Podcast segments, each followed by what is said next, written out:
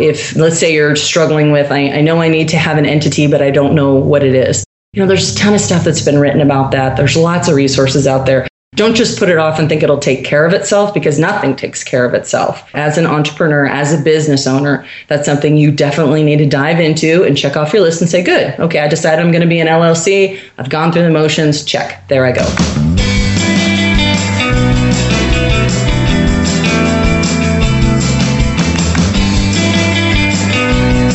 Welcome to Starve the Doubts. I'm your host, Jared Easley. We're very privileged today to speak with Emily Chase Smith. Emily is an author for the upcoming book, The Financially Savvy Entrepreneur, that helps business owners navigate the money maze of running a business. She's the host of the Money Morsels podcast. She's also speaking at the podcast movement this August 2014 in Dallas, Texas. And uh, last time I checked, she's pretty decent on the ukulele.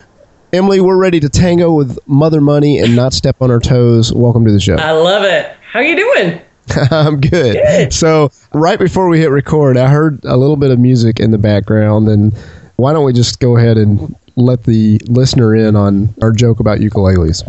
Well, I think it started when I was listening to your podcast. And back then, you would kind of take popular songs and you'd kind of put your own words to it. And you had one, and, and you know, just frankly, it was terrible. but it was so fun. And so you had one, and for some reason, this one you did just made me laugh. I didn't even know what song it was. I went and looked it up, and I found the chords for it, and I recorded you a ukulele version of just that Yes, little piece that you had done. First time I ever did that. It just was fun. You're fun. The whole thing was fun. I'd been playing my uke a lot. And uh, yeah, so I sent this to you. You enjoyed it, apparently. Oh, I loved it. So now the uke is kind of a running joke. It is. Yeah. It, we've talked about eventually at some conference, like busting out a band. Totally. And we haven't done it yet, but We tried at New Media Expo with your friend, and I figured out what he brought were kazoos, and I was so bummed that we didn't make it happen. But That was Peter Billingham. yes, yes, because I heard him be interviewed, and I was like, he's a kazoo guy. Yes. Yes, Yeah. We'll make it happen eventually. That was a busy conference, that New Media Expo. So it was. It- we'll talk about conferences because you're a connoisseur, apparently. Hmm. so, you know, this is coming, Emily. What's the best concert that you've ever been to? Okay, this is a question. I was like, if he doesn't ask me, I'm going to be so disappointed. but my favorite concert, and I'm not a huge concert goer, but we lived in Prague, Czech Republic, for five years. And I think my daughter was about nine, and ABBA came into town. And they broke up a gazillion years ago, but it was the girls and then two substitute dudes. But it was like all the music from the 70s, all the fun ABBA craziness. And the first time I had ever heard ABBA, I was sitting in a friend's room, like at the same age, like seven, eight, nine, and she had a record player. And her mom had given her an ABBA record. And so we just rocked out to that thing. So it was so fun to kind of connect. Like, here they are. Here's my daughter. Here's my history. Just super fun stuff. Absolutely. Now, can you play Dancing Queen on the ukulele? Cannot, not yet. But if I have the chords, that's the great thing about the uke. You can play anything on it. I can't play the guitar for beans, but the uke only has four strings. I think that's all in your head, Emily. I think you could play the guitar. I really do. Yeah, a lot of you years can play some the uke. guitar teachers would tell you differently, but uh huh. All right. Duly noted. Okay, so I, I didn't know you lived in Prague. That's interesting. We did for five years. It was fantastic. Okay, so let's do a fill in the blank. My favorite thing about Prague is blank. That it's a fantastic walking city. For years, the first three years that we lived there, we didn't have a car and we took public transportation and walked everywhere, and it was fantastic. There's just beautiful architecture to look at, fantastic culture, decent food. It's just a fun place to walk around and hang out. It seemed like it was moderately priced too compared to most cities in Europe. Yeah, I mean, I went there, I think 89 was the first time I had ever been. I was in law school and I went on a summer break with a friend who was Czech who had lived in California for a year. And she felt really weird about going back because they had only been out of communism for like two years. And she felt very Western. And so I really got to experience it through her eyes. Back then, it was ridiculously dirt cheap. Like, order two dinners because you don't know what you want and it costs nothing dirt cheap. Wow. Yeah. When we were there, it was still moderately priced and it's coming up with the rest of the West. Okay. Well, speaking of moderately priced, next fill in the blank. One thing that everyone should know when planning a family vacation to the Grand Canyon is Oh, you got to go on the railroad because that's go on the That's the best part. The Grand Canyon Railroad is super duper fun. That was the best part about our trip. cool. All right. Next fill in the blank. If you ever rebrand and relaunch your podcast, You will find it is a pain in the patoot. that may be the quote of the podcast. It's We're going to come back to that. yeah, you know, I'd been Sure. doing this is my actually my third podcast. I did a mommy podcast years ago. And then I had the financially savvy entrepreneur for well over a year. And you just you have momentum, you have all your artwork, you have your systems, you have your VA. And then when you stop that and you rebrand and you think through what you want to do, you got to ramp it all up again. It's like stopping a bicycle on a hill and then you got to get going again. So we're still in the get going again phase. Okay, so since we're on the subject of the podcast, what's the difference between the two? Yeah, the Entrepreneur's Money podcast. So I have a good friend, the one I did the mommy podcast with, and she's like, I love your podcast, but I hate the name because it stresses me out. She's a business owner. She goes, It doesn't sound fun to listen to. And I was like, Oh, it's a bummer. And at the same time, I was doing it was an interview show. So every episode was an interview, but it was really much more general business than money. And with the book coming out and me getting hyper focused on the connection between being financially savvy and business success, I really wanted the podcast to reflect that. So that's what the rebrand was all about. And it's official now. It's out and available for anyone to enjoy. It is. We just launched. Yep.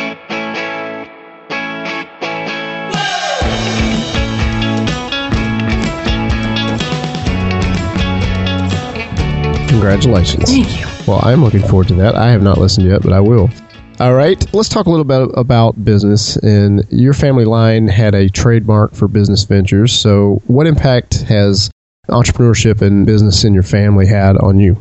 Well, you know what? I grew up knowing that my great grandparents were very self made. My great grandfather was a citrus farmer in Santa Barbara County, and he started as kind of a foreman and a picker, and he moved himself up to owning, uh, he probably had a good 100 acres of citrus up in Santa Barbara.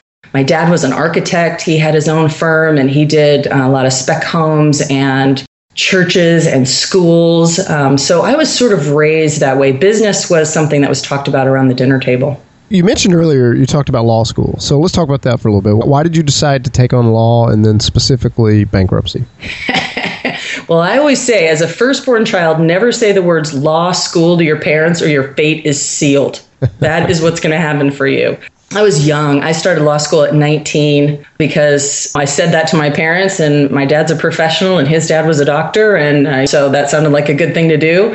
It was not a good fit for me. It took me a long time to figure out how do I take this kind of profession that doesn't really fit with my personality or my style. I'm not aggressive. I don't like to argue and kind of turn it into something that's going to work for me and bring value to the world. And so I had practiced in a lot of different areas when I was a younger lawyer. One of my favorite jobs I called my Jerry Springer job. I represented mobile home park owners up and down the state of California. so whenever, whenever anything crazy went down at the mobile home park, I was there. Like I'm the one who tried that case. So that was always fascinating. So, what kind of crazy stuff did you oh see? Oh my gosh. Well, I had one guy who used to save up his urine and put it on his neighbor's lawn because he was mad at them. There was another guy who used to meet the junior high bus with pornography and he would trade them pages out of whatever magazine for cigarettes. Lots of drugs, lots of crazy stuff went down at mobile home parks.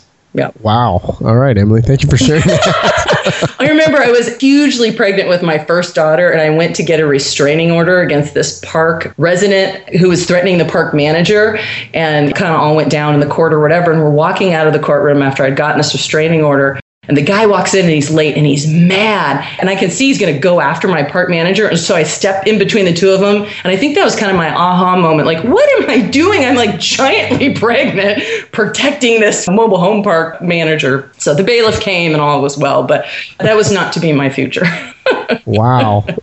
oh, man. So, what happened once you had that aha moment? Yeah. So then I thought, you know, how can I use this and my experience to really be of help and be a practice area that makes sense for me and is really of help? And so when we moved back from Prague in 2009, it was almost like a chance to be, to start all over again and be whatever I wanted to be. And so I look back through all the different practice areas that I had engaged in up until that time, and bankruptcy was definitely the one. And because it was entrepreneurial, I worked with almost exclusively small business owners. And it was good because you are taking somebody who's in a tough spot and moving them to a better spot, but it's brutal because it's bankruptcy and nobody wants to be there. It's like being at the periodontist. You are there for a root canal and this is going to suck.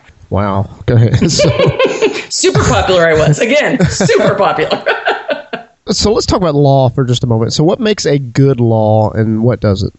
a good law like law on the books. Okay, let's go there. Yep. Well, I mean, I think it's funny because there is a precept in the law that you are deemed to be familiar with all the laws in your jurisdiction, which is hilarious as I'm speaking to my kids about this. You know, kids always want to know, are you allowed to do this? Are you allowed to do that? What if you do that?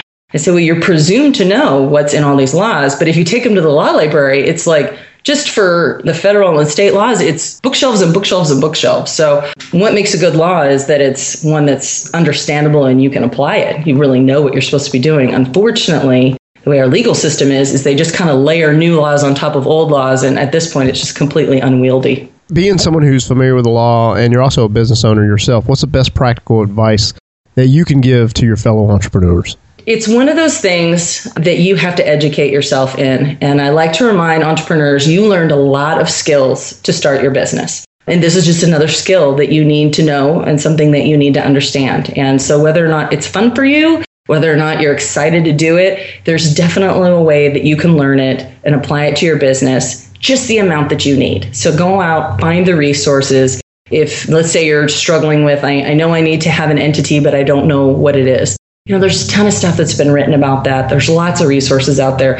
Don't just put it off and think it'll take care of itself because nothing takes care of itself. As an entrepreneur, as a business owner, that's something you definitely need to dive into and check off your list and say, good, okay, I decided I'm going to be an LLC. I've gone through the motions. Check. There I go you mentioned there's a lot of resources. Is there one that comes to mind that you would say, hey, Jared, go check this out? Well, for entities, LegalZoom has this really cool thing where you can go through and answer a bunch of questions and they'll recommend an entity for you. So that's fantastic.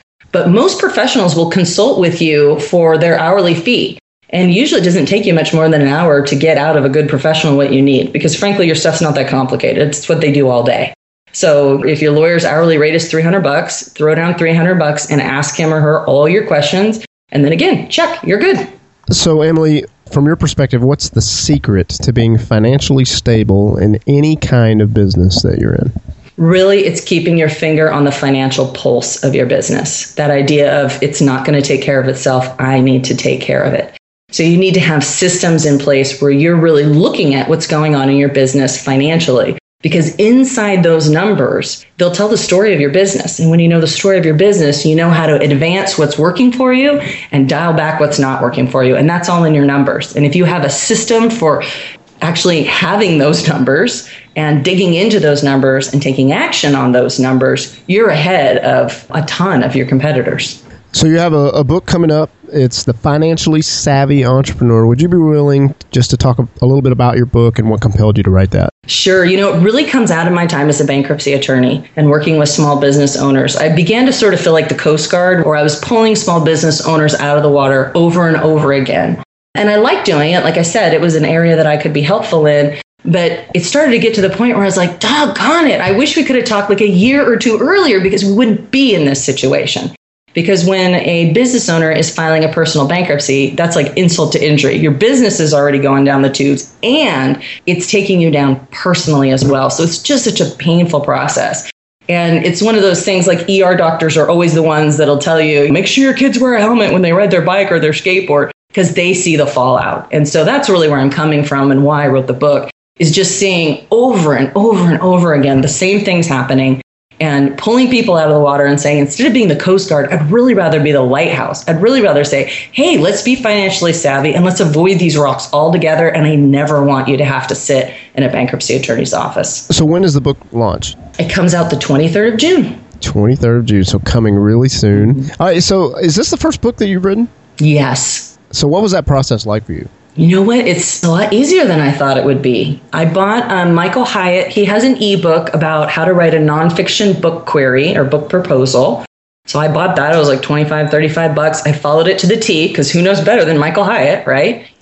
and then I bought the uh, Book of Agents on Amazon. It's, uh, this was last year, so it was the 2013 Book of Literary Agents, and that's all organized by subject matter in the back. So it'll tell you what agents want to rep business books. And now you don't even have to send anything out. I just did it all at my computer, and I just sent my query out to agent after agent until one of them said, Yeah, I think this is a good idea. And then after that, it was his job to sell the book. And so I just let him do his job. Wow. you make it sound so easy, Emily. Is it really that easy? You know what? It wasn't. I just always thought it's this big honking deal. And writing the book was harder than the whole process of getting an agent and getting it sold. Mostly because if I had to do it again, I would do it differently. And if you're anticipating doing this, this is what I would advise you. And it sounds ridiculous. You can't just lay over what you're already doing. Hey, I'm going to write a book. You know, mm-hmm. you have to take something out to make room for that. And I didn't do that. So I was still doing everything I was doing. Plus, I had a deadline for this book. So that ended up not being fun.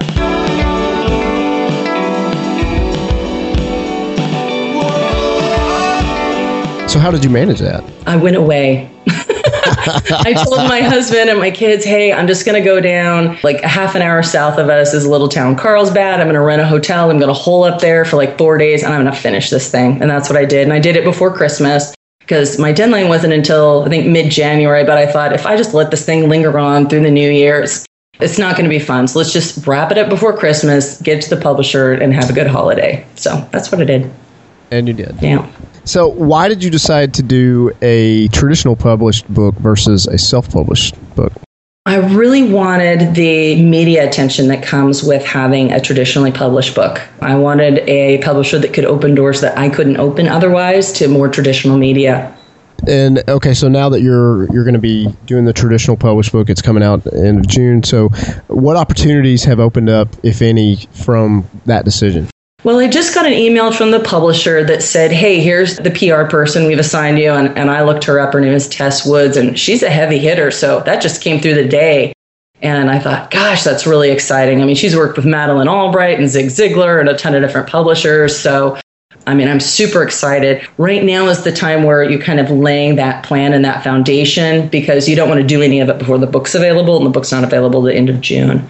So right. the email kind of said, hey, she'll be contacting you. You guys will be putting together a plan, yada, yada, yada. But I mean, in my normal life, I would never have access to somebody like that. And, you know, I don't know what they're paying her, but it's not me paying her. So that's the good part. Well, I just love how you just picked up a little course online from Michael Hyatt and a book from Amazon and did a little bit of work. And okay, here we go. I know. like that. Well, and that to me is so cool. That's why the Michael Hyatt piece was so important because in that little ebook, he tells you this is what publishers are looking for, and he just walks you through. And it's like 35 pages. It's not even that big of a deal, but he tells you yeah. here are the different sections. He helps you look professional, and he tells you what not to say, what's going to make you sound like a rookie. So, I mean, I that was the best 25, 35 bucks I ever spent. Yeah, duly noted. I hope uh, people are taking notes here. Yeah. Okay, so Emily, I think this is the part of the podcast, the exercise portion where you bust out the ukulele. Oh, okay. All right. Now, I just would like to say I am not a professional ukulele player. I'm a beach ukulele player. I play we'll for the beach and Alzheimer's patients, so I'm just going to warn you.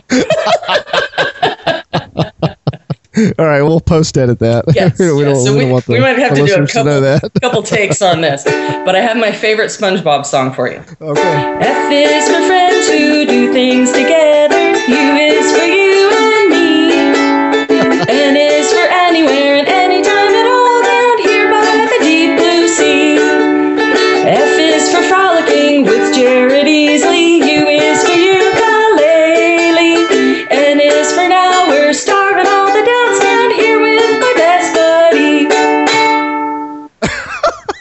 that was awesome. You like that? Yeah, I think that if the book deal doesn't work out, you have potential. Yeah, don't quit your day job, huh? That's not how I framed that. I wonder if Michael Hyatt has a book on uh, how to get a record deal. There you go. So. How to sell your ukulele record.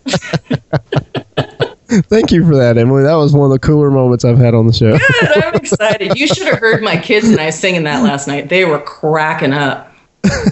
so let's switch gears here just for a little bit. We talked a little bit about some conferences earlier, and, and you have been to some interesting conferences. What are a few of your favorites, and what's your advice for conference attendees this year? Well, as a podcaster, I never miss New Media Expo. And this year ended up being a big deal that I went because I was able to meet Dan Miller, who ended up hmm. writing an endorsement for my book. So that was a big deal. Very big. Um, yeah. You have access at these conferences to people like that that you would never have access to otherwise. Michael Hyatt was there. I stalked him pretty much anybody you want to meet is going to be at New Media Expo. I met John Lee Dumas there a couple years ago before he was, you know, seriously John Lee Dumas.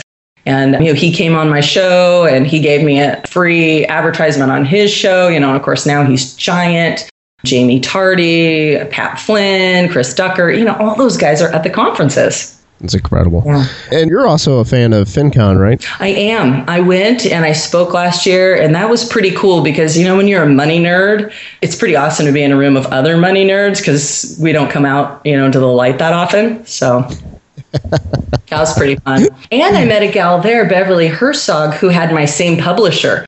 And at that point, I had just started on the process. This was like in October, FinCon 2013.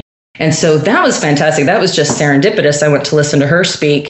And so she kind of let me know, you know, and this was not her first book, you know, what a great publisher it was. And so that was really, really helpful. I felt like, hey, I'm on the right track. So the people you meet and the discussions you have at these conferences are just absolutely invaluable. Oh, that's fantastic. And Emily, you and I met at an event. Would you be willing to share that story? That's right. We met at the Chris Ducker Pat Flynn event in San Diego. It was their very first mastermind. And there were 25 people there. And I think we each got 15 20 minutes i want to say where they just kind of they brought our website up on the big screen and you were able to ask whatever questions you had about your business and you got their best ideas and the best ideas of everybody else in the room yeah and out of that i met you you were there I had a mastermind group with a couple other gals that I met there for quite a while. Uh, that was super duper helpful. Uh, Annie, who does parentinggroove.com, and Yolanda, yep. who does yowangdu.com, uh, Tibetan website. So, yeah. Oh, and Stephanie Palmer was there, right? Good yes, in the room. Yeah. Just a ton of amazing people were there. And Ryan Rodden. Of course, Ryan. Yeah, that's right. Awesome. And he um, and I were at FinCon together. I mean, we went out to dinner with he and his wife, and we saw Tommy Lasorda. Yeah, it's all that kind of crazy stuff happens at conferences. Yeah, that is crazy. Well, we had dinner at NMX. That was fun. We did we a little reunion group dinner. We did one day business breakthrough. That was awesome. It was awesome. All right, so Emily, I really appreciate this. I think this is one of the my favorite episodes. I'm going to put that out there. See, ukulele does favorite that. episodes Bam. of Starve the Doubts ever with Emily Chase Smith. All right, so Emily, uh, there's going to be people who have interest in checking out your podcast and obviously picking up their copy of your book. So, what's the best place for the listeners to connect with you online? You know, it all lands at emilychasesmith.com. You can find it all there. The link to the podcast. I've got some resources, some courses I teach on bringing financial savvy to your business.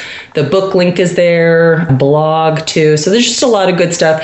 I try to make that excellent resource of ton of free stuff for people who really want to bring financial savvy to their business because it's my goal that you know nobody has to go through a bankruptcy because as business owners we work so hard we pour our time and our energy and everything we have into our business and if you can add that financially savvy piece and bring that alongside you have such a better chance of succeeding and so that's really where my passion is well said Emily, who is doing something that interests you?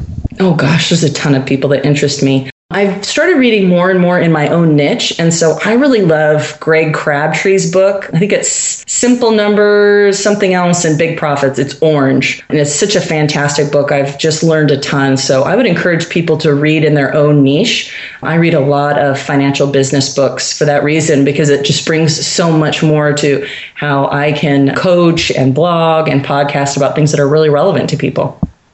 And Emily, you mentioned earlier that Dan Miller endorsed your book. Did you have any other rock star celebrities endorse your book? Yeah, John Jantsch endorsed it from Duct Tape Marketing. There was one other giant celeb. Oh, it was Jared Easley. you know, that was my aha moment, the publisher. So I sent them a list. I think there were like 12. I mean, David Siteman Garland gave me a great endorsement. There were a lot of great people who endorsed the book. And so I sent it all to the publisher, and they picked three for the back cover. They picked Dan Miller, John Jantsch, and Jared Easley. I kid you not. I was so I don't know excited. how in the world we persuaded them to do yeah, that. Yeah, I had to send it to you. I was like, check it out. when you sent me that image, I immediately that was like the coolest day. I went and shared that with my mom and my family. I was like, "Look at this! There's hope for me. There's hope for me." When's your right. book coming out? That's the real question. Well, apparently, I have to go get a book by Michael Hyatt, and then uh, the other book recommendation that you've said. But I thought about it, so n- never say never, Emily. I, I will probably be asking you. I'll probably be getting you back on the show here in a few months and say, "Here's what I've done. Grade me on it." How about that? That'd be awesome. Me, it's so exciting. My 13 year old, I had an advanced copy of the book and an author reader, whatever, and I put it on my Kindle because I was taking her to the pool and I wanted, I had to read through it. And she goes, Is that your book? And I said, Yeah. She goes, Oh my gosh, my mom wrote a book. And it was hilarious because she's been with me through this whole process, right? I went to Carlsbad Right. for four days, but when it was on my Kindle and it looked like a real book, she was like, oh my gosh. And I thought, what are you teaching your kids? Like, yeah, your mom wrote a book. You can write a book. You can go to the moon. What do you want to do? You can do that. Man, that's good. All right, Emily, do you have any final thoughts for the listeners? Not really. I have a good time chatting with you, Jared. That's all. Well, then, yeah, you can go to the moon. Go to the moon. Emily, best wishes to you and your family, your book launch, the new podcast, and uh, ukulele concerts to come. Thanks, Jared.